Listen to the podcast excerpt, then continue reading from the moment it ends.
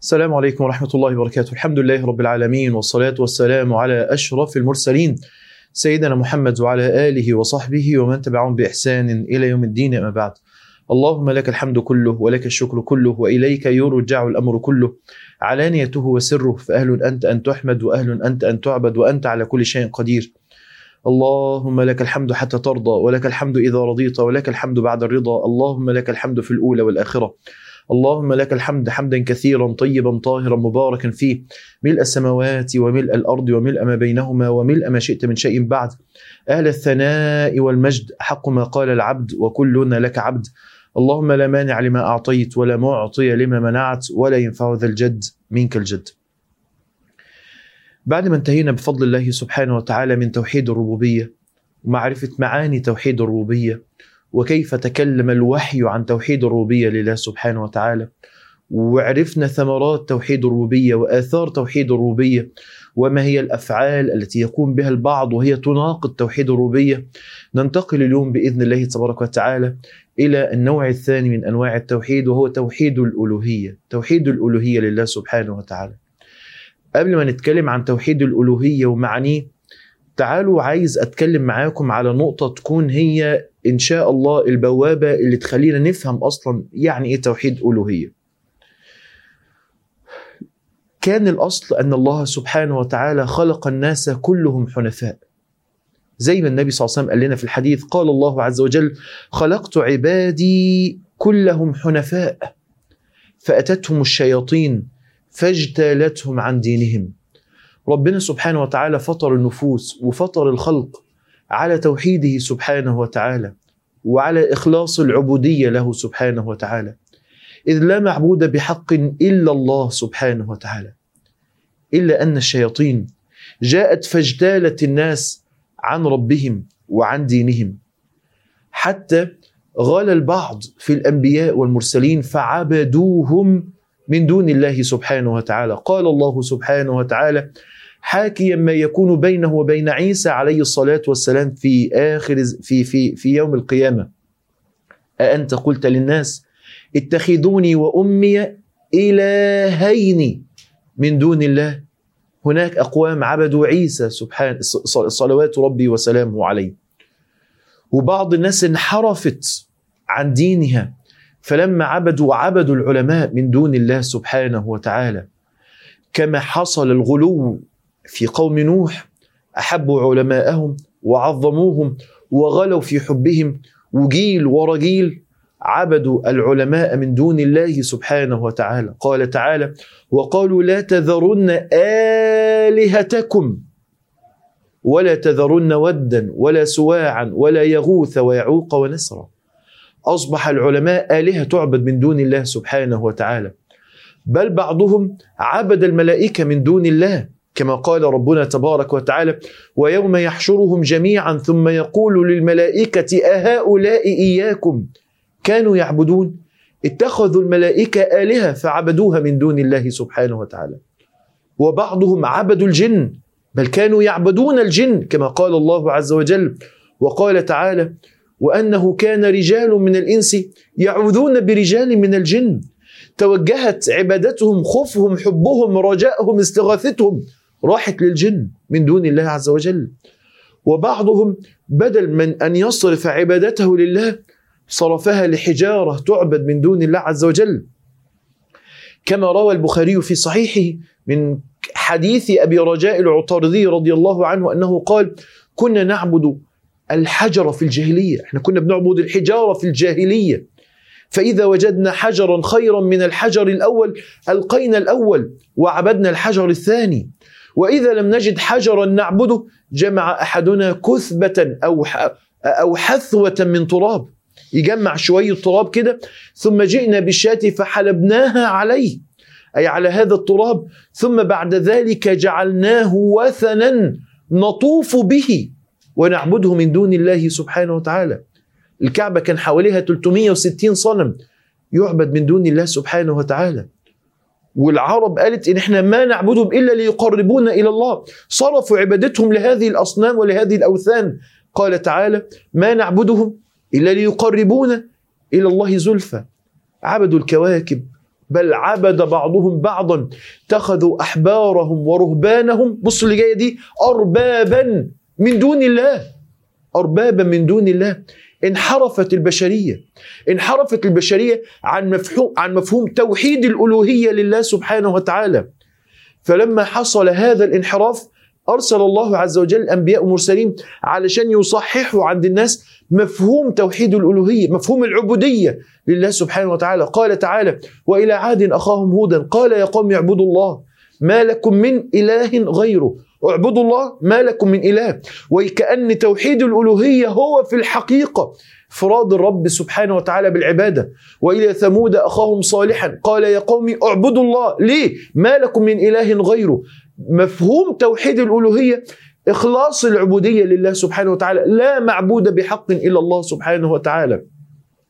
وكل نبي وكل رسول بعث في أمة من الأمم كان بيؤكد على هذا الأصل. وإلى مدين أخاهم شعيبة. قال يا قوم اعبدوا الله ما لكم من إله غيره. وإبراهيم عليه الصلاة والسلام أنكر على أمته صرفهم العبادة لغير الله. قال أفتعبدون من دون الله. أفتعبدون من دون الله لأن الألوهية معناها إخلاص العبودية لله سبحانه وتعالى. قال أفتعبدون من دون الله ما لا ينفعكم شيئا ولا يضركم؟ أف لكم. ولم تعبدون من دون الله؟ أفلا تعقلون؟ فليس من العقل أن يكون الله هو الإله وتصرف العبادة لغير هذا الإله الخالق.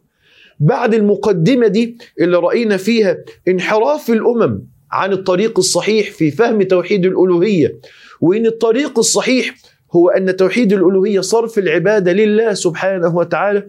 تعالوا بقى نفهم هو يعني إيه أصلا توحيد الألوهية. وما معنى الإله؟ ما معنى الإله؟ توحيد الألوهية باختصار الألوهية نسبة إلى الإله. من هو الإله؟ قال بعض أهل العلم وده المعنى الأول. قالوا الإله كلمة مأخوذة من أله يأله أي عبد يعبد. أله يأله عبد يعبد. فيكون معنى توحيد الألوهية العبودية لله سبحانه وتعالى. ولذا أثنى الله سبحانه وتعالى على أنبيائه والمرسلين إن هم فهموا توحيد الألوهية صح فكانت عبوديتهم لله سبحانه وتعالى. عبادتهم مصروفة لله ما صرفوها لغير الله عز وجل. وهذا أعظم مقامات العبد وأشرف مقام ينزل فيه العبد. إنه يفهم توحيد الألوهية صح فيتعبد لله ويكون عبدا خالصا لله سبحانه وتعالى. قال الله عز وجل واذكر عبدنا داود. اذكر عبدنا داود. فهم توحيد الألوهية صح؟ قال النبي صلى الله عليه وسلم كان داود أعبد البشر. شوفوا فهم توحيد الألوهية بصورة صحيحة. أحب الصيام إلى الله صيام داود. أحب القيام إلى الله قيام داود. فهم توحيد الألوهية فكانت عبادته مصروفة لله عز وجل. بذل جهده في هذه العبودية واذكر عبدنا داود ذا الأيدي أي صاحب القوة في طاعة الله وفي عبادة الله. إنه أواب أي عابدا خالصا لله سبحانه وتعالى. كثير الرجوع إلى الله عز وجل بالعبادة وبالطاعة ليه حد فاهم توحيد الألوهية صح؟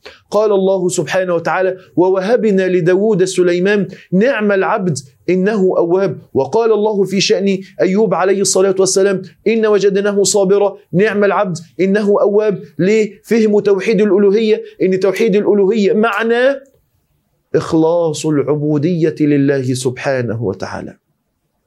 طب والمعنى الثاني؟ المعنى الثاني إن إله مأخوذ من وله يوله أي فزع ولجأ. وده يبين لينا إن من أعظم معاني توحيد الألوهية أنك تفزع وتلجأ إلى الله سبحانه وتعالى في وقت ضرك في وقت أزمتك في وقت شدتك. لا تلجأ لعبد مثلك لا تلجأ لعبد مثلك حي كان أو ميت. لا تلجأ لملك لا تلجأ لجن لا تلجأ لكاهن لا تلجأ لأحد. لا تلجأ إلا لربك سبحانه وتعالى. لأن معنى توحيد الألوهية أن يكون فزعك أن يكون لجؤك لله سبحانه وتعالى. وفهم الإنسان لهذا النوع من أنواع التوحيد أو لهذا المعنى من معاني التوحيد يضفي على قلبك بقى السكينة والطمأنينة وشوف سبحان الله كيف أن يونس عليه الصلاة والسلام في وقت فزعه في وقت لجئه في وقت ضره في وقت محنته لجأ إلى هذا الإله لأن الإله سبحانه وتعالى هو الذي إليه ألجأ وإليه أفزع وبه أستغيث. لما التقم الحوت يونس عليه الصلاة والسلام أول شيء فزع إليه يونس هو توحيد الألوهية. فقال لا إله إلا أنت سبحانك. ليه؟ لأنه فهم توحيد الألوهية بصورة صحيحة. فهم توحيد الألوهية بصورة صحيحة. سبحان الله. ان فزعي استغاثتي في وقت شدتي. لا ألجأ لملك مقرب ولا لنبي مرسل ولا لولي من أولياء الله. فزعي إنما يكون لله سبحانه وتعالى.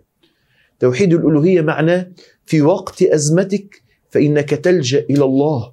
لذا النبي صلى الله عليه وسلم لما فهم هذا المعنى لما فهم هذا المعنى فهمه النبي لأبي بكر لما كان في الغار والمشركون وقوف على الغار. قال أبو بكر يا رسول الله لو نظر أحدهم تحت قدمه لرآنا فقال ما ظنك باثنين الله ثالثهما.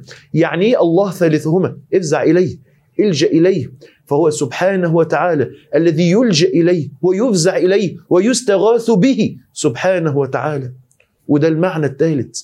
ولو كل إنسان منا في وقت شدته فزع إلى هذا الإله لوجد إلها يدبر له الأمر وينجيه من هذا. قل الله ينجيكم منها ومن كل كرب. ربنا سبحانه وتعالى ينجيك من هذا الكرب وينجيك من هذا الهم ومن هذا الغم.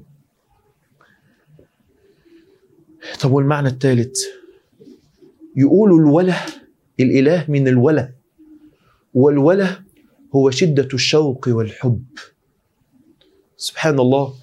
علماء اللغة بيضربوا مثل بيقولوا ان الامه اذا غاب عنها ولدها يقال عنها ولهت لولدها. ولهت لولدها. عارفين الأم لما الابن بيغيب عنها سنة ولا اتنين ولا تلاتة ويقولوا لها الطيارة هتوصل بكرة وابنك جاي بكرة؟ وتسمع إن ابنها خلاص وصل على نص الشارع شفتوا الوله اللي بيكون عندها؟ التلهف اللي بيكون عندها تجري عليه حبا وشوقا. ولله المثل الأعلى. يقولوا توحيد الألوهية معناه إن يكون عندك شوق وحب لله سبحانه وتعالى. ثلاث من كن فيه وجد بهن حلاوة الإيمان أن يكون الله مش ربنا أن يكون الله ورسوله أحب إليه مما سواهما. هذا النوع من معاني توحيد الألوهية يخليك دايما في حب وشوق إلى الله سبحانه وتعالى. تلاقي النبي صلى الله عليه وسلم بيعلمنا هذا التوحيد فيقول اللهم اللي هي معناها يا الله حذفت الياء وعوض عنها بالميم المشددة في نهاية فصارت اللهم. اللهم إني أسألك حبك وحب من يحبك وحب كل عمل يقربنا إلى حبك. فمن معاني توحيد الألوهية إنك تحب ربنا. يكون عندك شوق إلى لقائه زي ما كان النبي صلى الله عليه وسلم يقول أسألك الشوق إلى لقائك. تحب كل حاجة ربنا بيحبها. النبي لما عرف إن ربنا سبحانه وتعالى بيحب الجهاد فيقول وددت أني أقاتل فأقتل في سبيل الله ثم أحيا. فأقاتل فأقتل في سبيل الله ثم أحيا. ثم أقاتل فأقتل في سبيل الله ثم أحيا. ليه؟ لأن ربنا بيحب ده. هفضل طول عمري محب لده. خدت بالك معايا؟ سبحان الملك القدوس. معنى الحب. شوف ربنا سبحانه وتعالى بيتكلم عن عباده المؤمنين فيقول والذين آمنوا أشد حبا ما قالش للرب. ولكن قال والذين آمنوا أشد حبا لله لله. هذا النوع من أنواع توحيد الألوهية أو هذا المعنى من معاني توحيد الألوهية يجعل قلبك متوجه إلى الله عز وجل دائما بالحب. إنت قايم تصلي؟ إنك بتحب هذا الإله.